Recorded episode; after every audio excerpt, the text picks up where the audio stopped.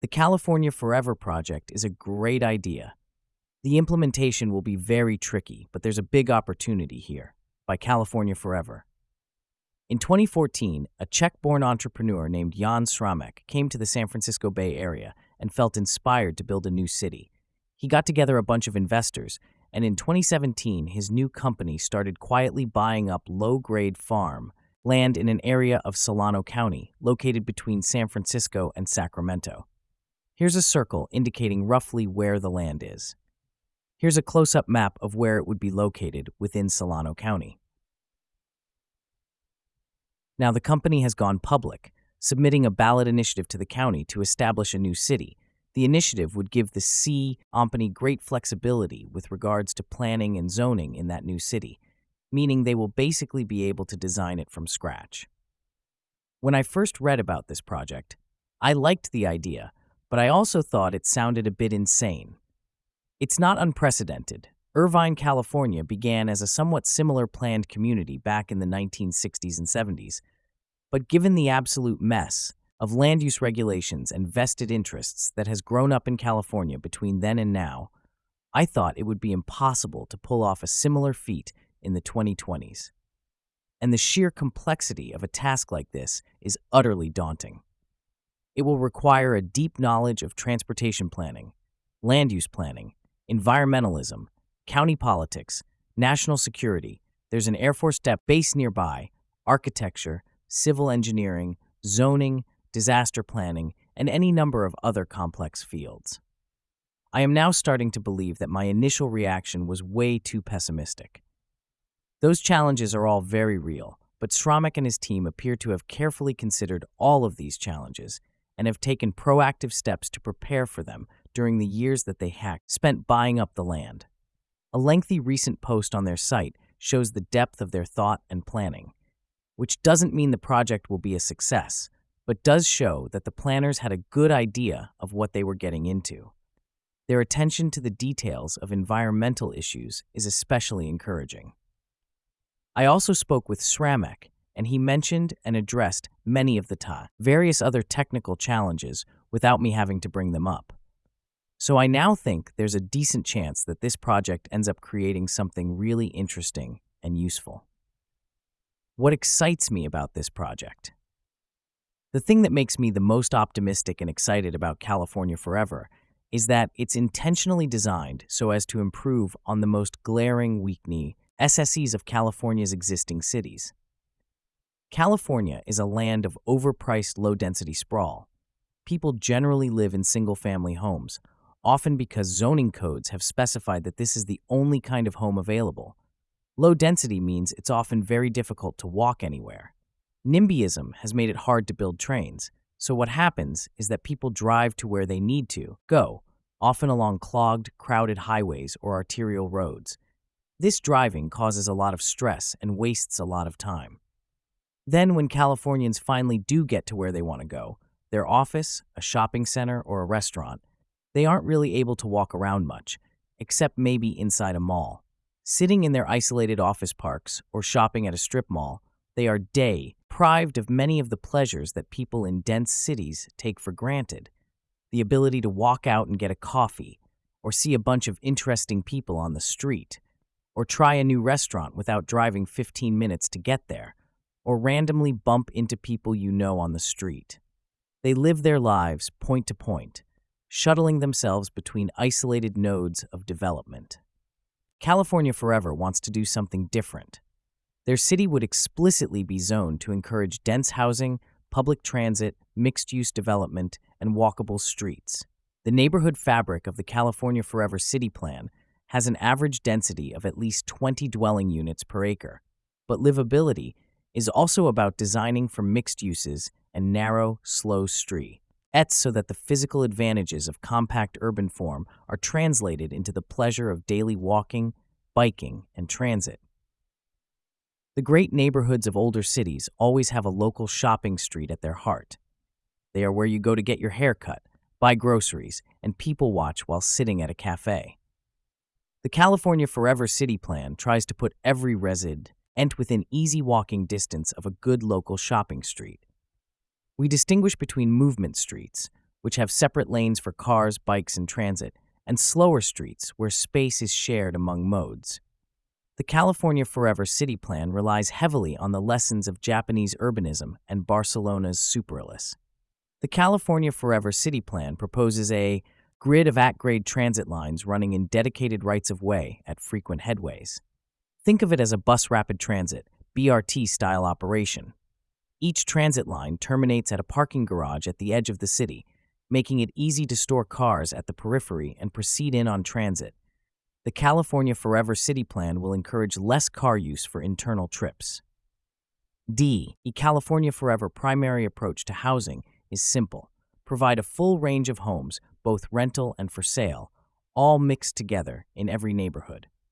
The small parcel fabric means that buildings can change over time, and a more organic process of evolution and adaptation can take place in the decades to come. This is a proposal for a city largely focused on missing middle. Housing. This sounds exactly like the urbanist dream that YIMBYs have been fighting for for over a decade now.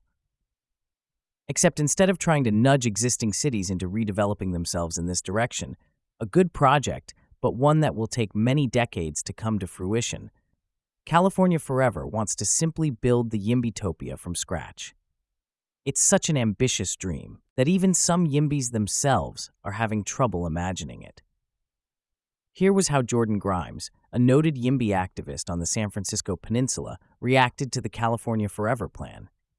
Many other YIMBYs were more positive, but Grimes' instantaneously dismissive reaction, so similar to the way California NIMBYs react to any proposed development in their communities, shows how entrenched the mindset of stasis has become in the Golden State. His characterization of the project is wrong, of course. As even a cursory perusal of their website shows, California Forever's plan bears almost no resemblance to the typical car-centric bedroom community he envisions. But the fact that even a YIMBY activist finds it hard to imagine someone in California building so mething new and different shows how much the past half-century has shriveled our collective imaginations. That's why, if the California Forever project succeeds, the ramifications will go way beyond having one nice new city of fifty thousand, or even four hundred thousand. It would serve as an example to other cities all over the country, showing them a vision of what they might become if they had more density. Why? Walkability, transit, and mixed-use development. So far, all we have are various renderings of what California Forever's new city might look like. You'll notice that these images don't really look like each other. They are merely artistic renderings. The reason is that the California Forever people don't actually know what their city is going to look like. They're not going to plan every building's architecture, like some fancy subdivision. Instead, they're going to simply set the rules and allow private developers to build what they want within those rules. How much they nudge things in a certain direction via the approval process remains to be seen. But it's certain that the final product will be something that nobody can quite imagine right now. Whatever emerges out of that process will serve as a physical example of what other cities will look like if they reform their zoning laws and other regulations in order to give developers more latitude to build new stuff. The process of how that city gets built, including both the successes and the inevitable missteps and failures, will also teach key lessons about how to realize urban fragism in America. The creation of a new city could also revitalize the discipline of urban planning in the U S. The era of stasis that has engulfed America since the nineteen seventies has made planners focus more on small-bore projects, or, even worse, on finding reasons to forbid things from being built. The creation of a planned new city that's livable, pleasant, and environmentally responsible woo. L D undoubtedly get at least some planners to think big again. This is what excites me about the California Forever project, even more than the prospect of more housing for Californians or of a cool new city to visit. America needs to be shaken out of half a century of stasis, and we need to reimagine urban infill as a new frontier. Irvine, the corporate planned city of the nineteen seventies, Beak, aim the ultimate sprawling modern city as suburb, a living symbol of what post-seventies California would look like. California Forever has the potential to be the anti-Irvine, a city planned for density rather than sprawl, pointing the way to the next fifty or seventy years. Some failure modes and how to avoid them. Having said all that, I think there are many ways the California Forever project could fail to build an interesting new city. One big hurdle, national security, appears not to be a big deal. The project's investors are almost all American, as is Sramek himself, who got naturalized, except for a couple of Europeans such as the Collison brothers, and they seem to have worked out an understanding with the local Air Force base. The second obvious hurdle is if the Solano County ballot measure fails this November. Californians tend to fear change, and there will inevitably be some opposition.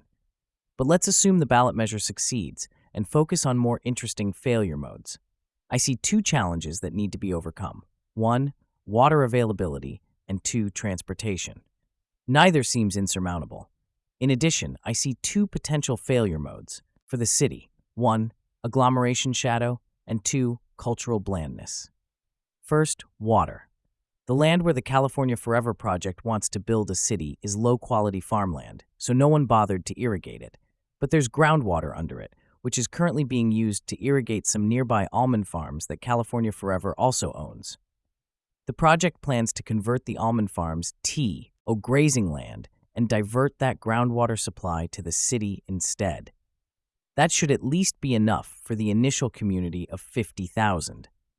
But if the city does succeed in scaling up toward its ultimate goal of four hundred thousand people, at some point it will need more water than it can sustainably pull out of the aquifer. The project's website acknowledges the challenge and outlines its solutions. We are taking a layered approach to water supply, including a combination of recycled water, surface water rights, local groundwater, and out-of-county supplemental water to serve the community. The site is above two separate groundwater subbasins. We will provide groundwater replenishment through stormwater recharge and infiltration of irrigated landscaping and agriculture, providing a net offset to groundwater extracted for water supply. Supplemental water will likely be required to meet demands at full build-out of the community, and we are already working on acquiring water supplies from outside Solano County that will bring new water into Solano County. This sounds good, and models for recycling water and capturing rainwater to maximize efficiency certainly exist, for example in Israel. But whether sufficient supplemental water supplies can be purchased from outside the county at a reasonable price remains to be seen. Transportation seems doable for similar reasons. The new city will have good transit within its boundaries, and residents will be able to use Highways twelve and one thirteen to drive to Sacramento, San Francisco, and other external destinations. The initial size they have planned for the city, just fifty thousand people, is small enough not to be a disruption to the existing highway system that's half the size of nearby Vacaville and would be just ten percent of Solano County's population. Even double that probably wouldn't be a big burden on the existing infrastructure. Scaling up to their future dream of four hundred thousand resident. S, of course, would require much more extensive highway construction, and commuter rail lines would help at that point as well. But in the beginning, at least, I don't see much of an issue. One big failure mode, however, is what economists call agglomeration shadow. The suitability of any location for economic activity depends crucially on the pattern of economic activity around it. T, the California Forever City, will be about halfway between two large existing centers of economic activity, San Francisco, Oakland, and Sacramento. Those cities might exert such a massive pull on industry that it'll be impossible to lure companies to the new city in Solano County. If California Forever's new city can't attract companies because they keep moving to Sacramento and S F Oakland, instead, it'll end up being a bedroom community, just as Jordan Grimes fears. That said, I believe there are two powerful forces on California Forever's side here. First, the theory of agglomeration says that rural land in between big cities can turn into a city when the existing cities become full, that is, when their costs rise so much that it becomes worth it to build on cheaper land. San Francisco has done its utmost to raise costs for companies and workers, mostly by failing to build new housing, but also by taxing businesses to pay for overpriced nonprofit services, and by failing to deal effectively with urban disorder in its downtown area. Oakland is a bit more permissive about new housing, but is a very dangerous city. Sacramento is better, but is also a very e expensive city. Second, California Forever's land is close to a university, U C Davis. Traditionally, high-tech industries need to be close to university, which supplies them with talented young employees, research spin-offs, and so on. Currently, Sacramento gets a lot of the benefits of U C Davis, but California Forever's new city will be located on the other side of the university, close R to Oakland and S F. If college grads want to live near their alma mater, but closer to the Bay Area, Solano County is an attractive choice. So if I were the California Forever people, I would advise them to cultivate a close and positive working relationship with U C Davis from day one. Anyway, the California Forever folks are explicitly betting that they can be more than a bedroom commune. I D. They've tied their ambitions for a scaled-up city to the availability of local jobs.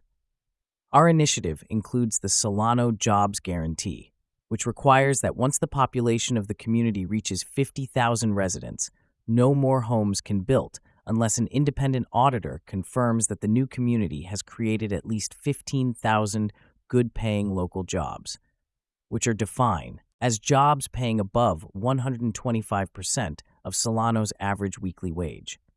The other failure mode I foresee is cultural blandness. To be a bedroom community, you don't need to be an interesting place to live. You just need cheap housing fairly close to a city. But California Forever wants to be much more than a bedroom community.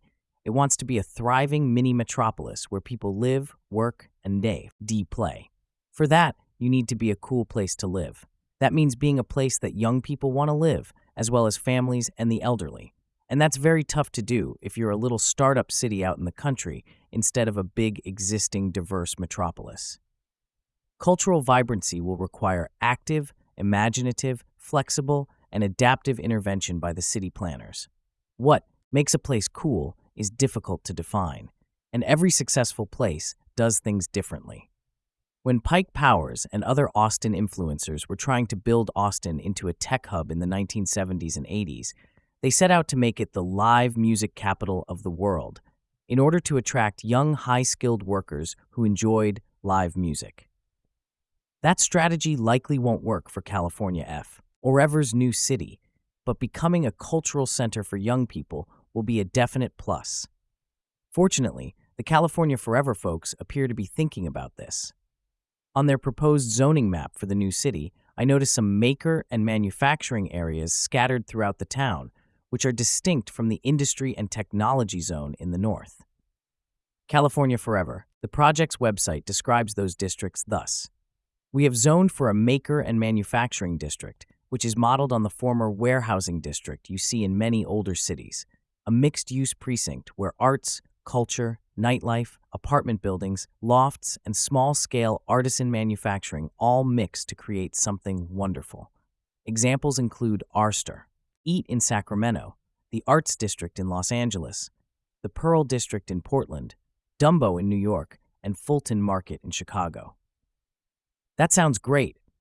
Perhaps these districts can attract some of some of the old East Bay warehouse art and party scene that got priced out of Oakland. There also might be an opportunity to lure some of the priced-out East Bay art scene by promoting our tea galleries and cheap studios. Of course, a thriving city should be attractive to more than just kids. An idea is to copy the approach of Irish towns like Kilkenny that are known for their annual festivals. I also think there's an opportunity to harness California's love of Asian culture to create a more vibrant town. In San Francisco, shopping centers like the Japan Center malls and, to a lesser extent, the Stonestown Galleria have transcended the typical blandness of American malls by attracting a bunch of Japanese and Korean stores and restaurants. Generally, the more Japanese and Korean stuff you can get, the more interesting an urban area will be. Witness how Koreatown in Dallas is giving that city a vibrant downtown area for arguably the first time ever. And of course, no California city is complete without an Asian mall centered around a Ranch ninety-nine or H Mart. So anyway, I think that if California Forever's planners can win their referendum and solve the water issue, they're well positioned to overcome the other big hurdles to building a startup city. I still think that the task is extremely daunting, but the project has impressed me oh, and the upside so far.